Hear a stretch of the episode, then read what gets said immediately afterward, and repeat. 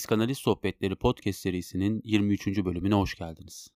En son bölümde Freud'un öğretisinin en başından en sonuna kadar özellikle nevroz ve psikoz arasında net bir ayrım yapmaya çalıştığını söylemiştik. Freud bunu yaparken her bir yapıya özgü spesifik mekanizmalar tanımlamaya çalışmıştı. Ama bunu tam olarak gerçekleştirememişti. Lacan söz konusu olduğunda ise öznel yapılar arasında daha net bir ayrım bulmak mümkün hale gelmiştir. Lacan, nevroz, psikoz ve sapkınlık kategorilerini öznenin kastrasyona verdiği yanıtlar üzerinden okur ve her bir yapı için farklı mekanizmalar tanımlar. Bunu şöyle özetlemek mümkün.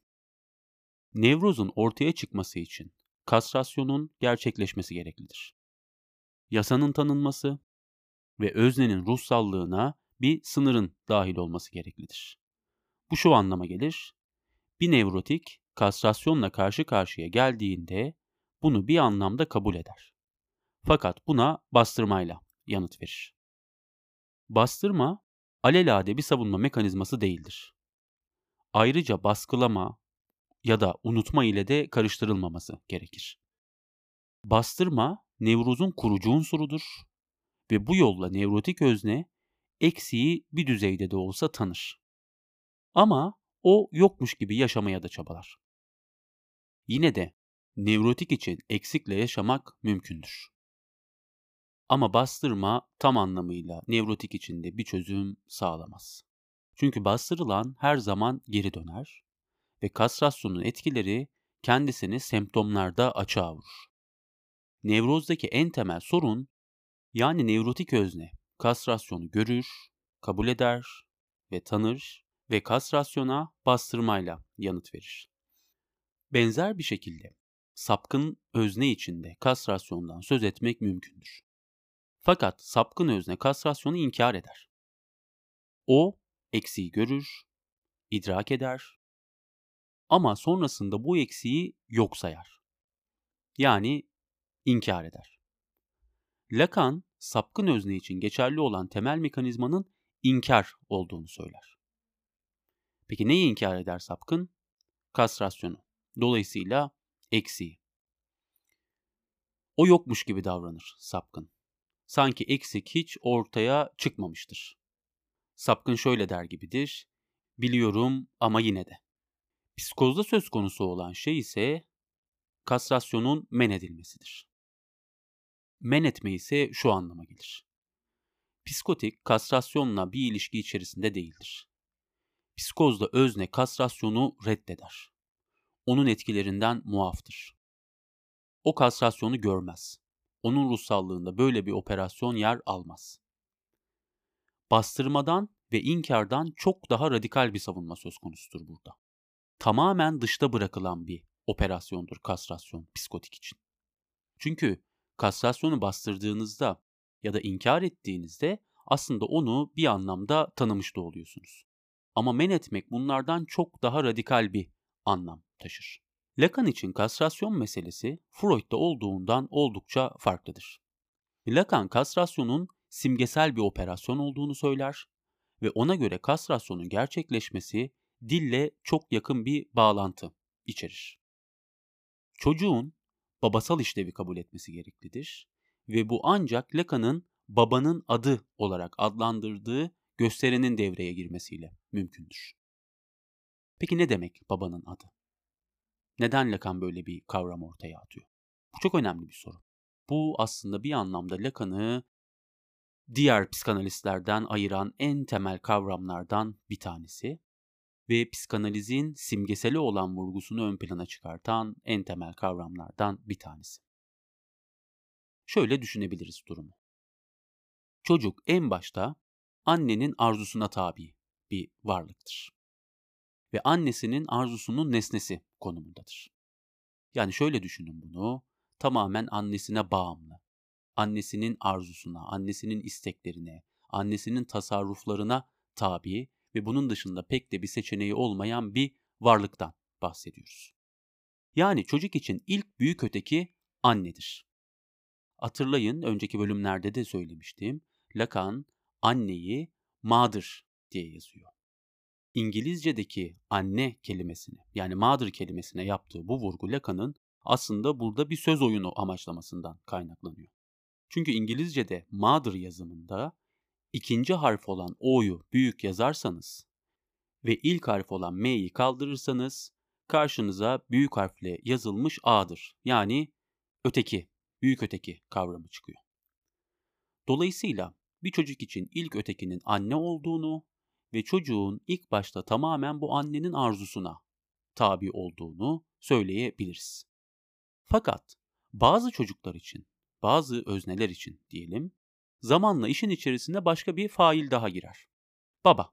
Ama Lacan buradaki anne ve baba kavramlarını simgesel anlamda kullanır. O yüzden mağdırın içerisindeki adıra yani ötekine vurgu yapar Lacan. Lacan için anne ve baba gerçeklik içerisindeki ebeveynler olmak zorunda değildir. Lacan için anne ya da baba dediğimizde biyolojik anneden ve biyolojik babadan ya da o çocuğa bakım veren somut insanlardan daha ötesi her zaman söz konusudur. Tamamen o kişilerin şahsına, kişiliğine, öznelliğine indirgenebilecek bir kavramdan daha fazlasıdır Lacan için anne ve baba. Başka bir kişi ya da birbirinden farklı kişiler ya da bir kurum bu rolleri üstlenmiş olabilir. Şöyle düşünün, eğer anne ve baba dediğimizde psikanalizde çekirdek ailedeki anne ve babayı kastediyor olsaydık, annesi ve babası olmayan birçok özneyi psikanalizin ele alamıyor olması lazımdı. Söz konusu fail baba olduğunda ise bu simgesele yapılan vurgu çok daha güçlü bir hal alır Lacan açısından.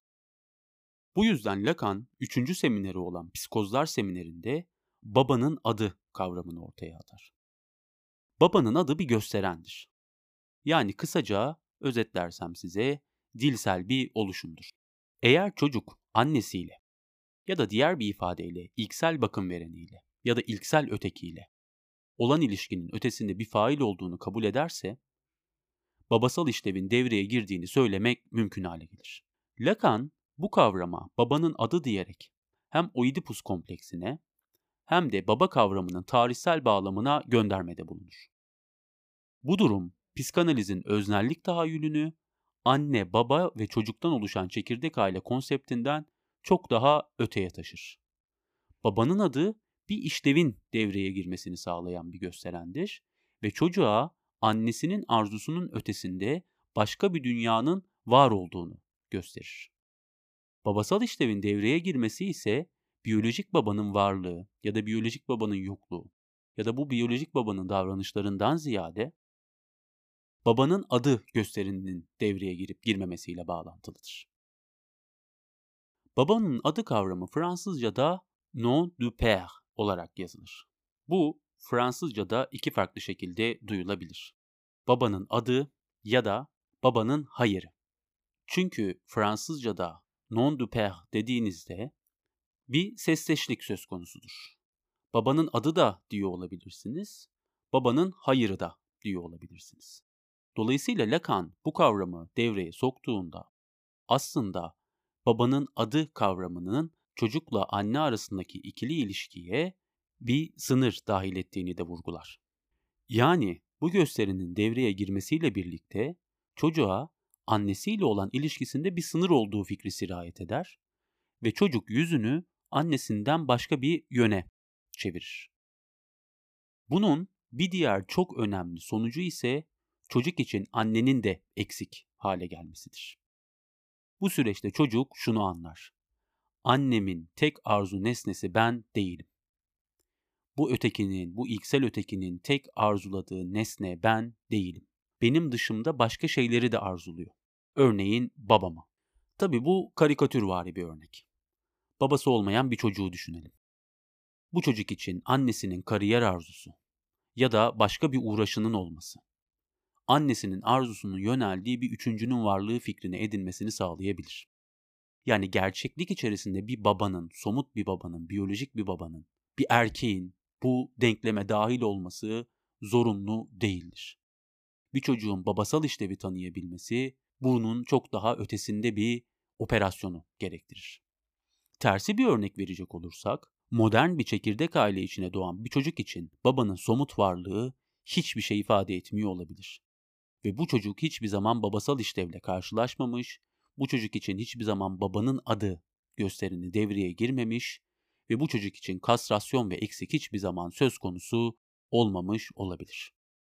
Sonuç olarak tüm bunlar simgesel düzende gerçekleşen operasyonlardır ve Lacan'ın katkısı bunları gerçeklik içerisinde yani aile içerisinde yaşanan olaylar olmaktan çıkartıp simgesel olarak ele alınması gereken olaylar olarak düşünmesidir. Bu yüzden psikanalizde tanı koymak ancak ve ancak öznenin analitik çalışma içerisinde konuşmasıyla mümkün hale gelebilir. Bir öznenin çeşitli semptomlara sahip olması, aşırı davranışlarda bulunması ya da norm dışı cinsel pratikler sergilemesi. Bunların bu podcast dahilinde bahsettiğim arka plan sorgulanmadan tek başlarına hiçbir anlamı yoktur. Anormallik ya da aşırılık dediğimiz kavramlar çağdan çağa, toplumdan topluma, hatta kişiden kişiye değişebilen kavramlardır ve psikanaliz bunları baz alamaz. Psikanaliz kendi pratiğini ve özne tahayyülünü bunlarla sınırlamayan bir praksistir. Dolayısıyla psikanaliz anormalliklerle, aşırılıklarla, normlarla, davranışlarla ilgilenmektense tüm bunları belirleyen ve bunların altında yatan yapıyla ilgilenmektedir. Bir diğer önemli nokta ise şudur. Psikanaliz açısından hiçbir yapı diğerine göre daha normal ya da anormal sayılamaz. Her bir yapının kendi avantajları ve dezavantajları vardır denebilir. Tüm bu yapılar öznenin dünya ile ilişkilenme biçimini belirleyen oluşumlardır ve psikanalitik klinik bu yapıları göz önüne almak durumundadır. Analizanın öznel yapısını ya da diğer bir ifadeyle analizanın tanısını netleştirmek, aktarım içerisinde doğru bir konum belirlemeyi, analizana özgün müdahalelerde bulunabilmeyi ve analizana olan yaklaşımı netleştirmeyi mümkün kılar. Bu yüzden psikanalizde kısa bir tedaviden bahsetmek söz konusu değildir. Çünkü bazen analizanın tanısını netleştirmek, yani analizanın hangi öznel yapı kategorisinde olduğunu belirlemek bile çok uzun süre bilmektedir. Bunu belirlemek tek başına yeterli mi peki? Hayır. Bir anlamda işler bu yapıyı belirledikten sonra daha yeni başlıyor denebilir. Bir sonraki bölümde nevroz türlerinden olan histeriyi konuşmaya başlayacağız ve histerik bir öznenin ötekiyle nasıl ilişkilendiğini ve kastrasyonla olan ilişkisini ele alacağız.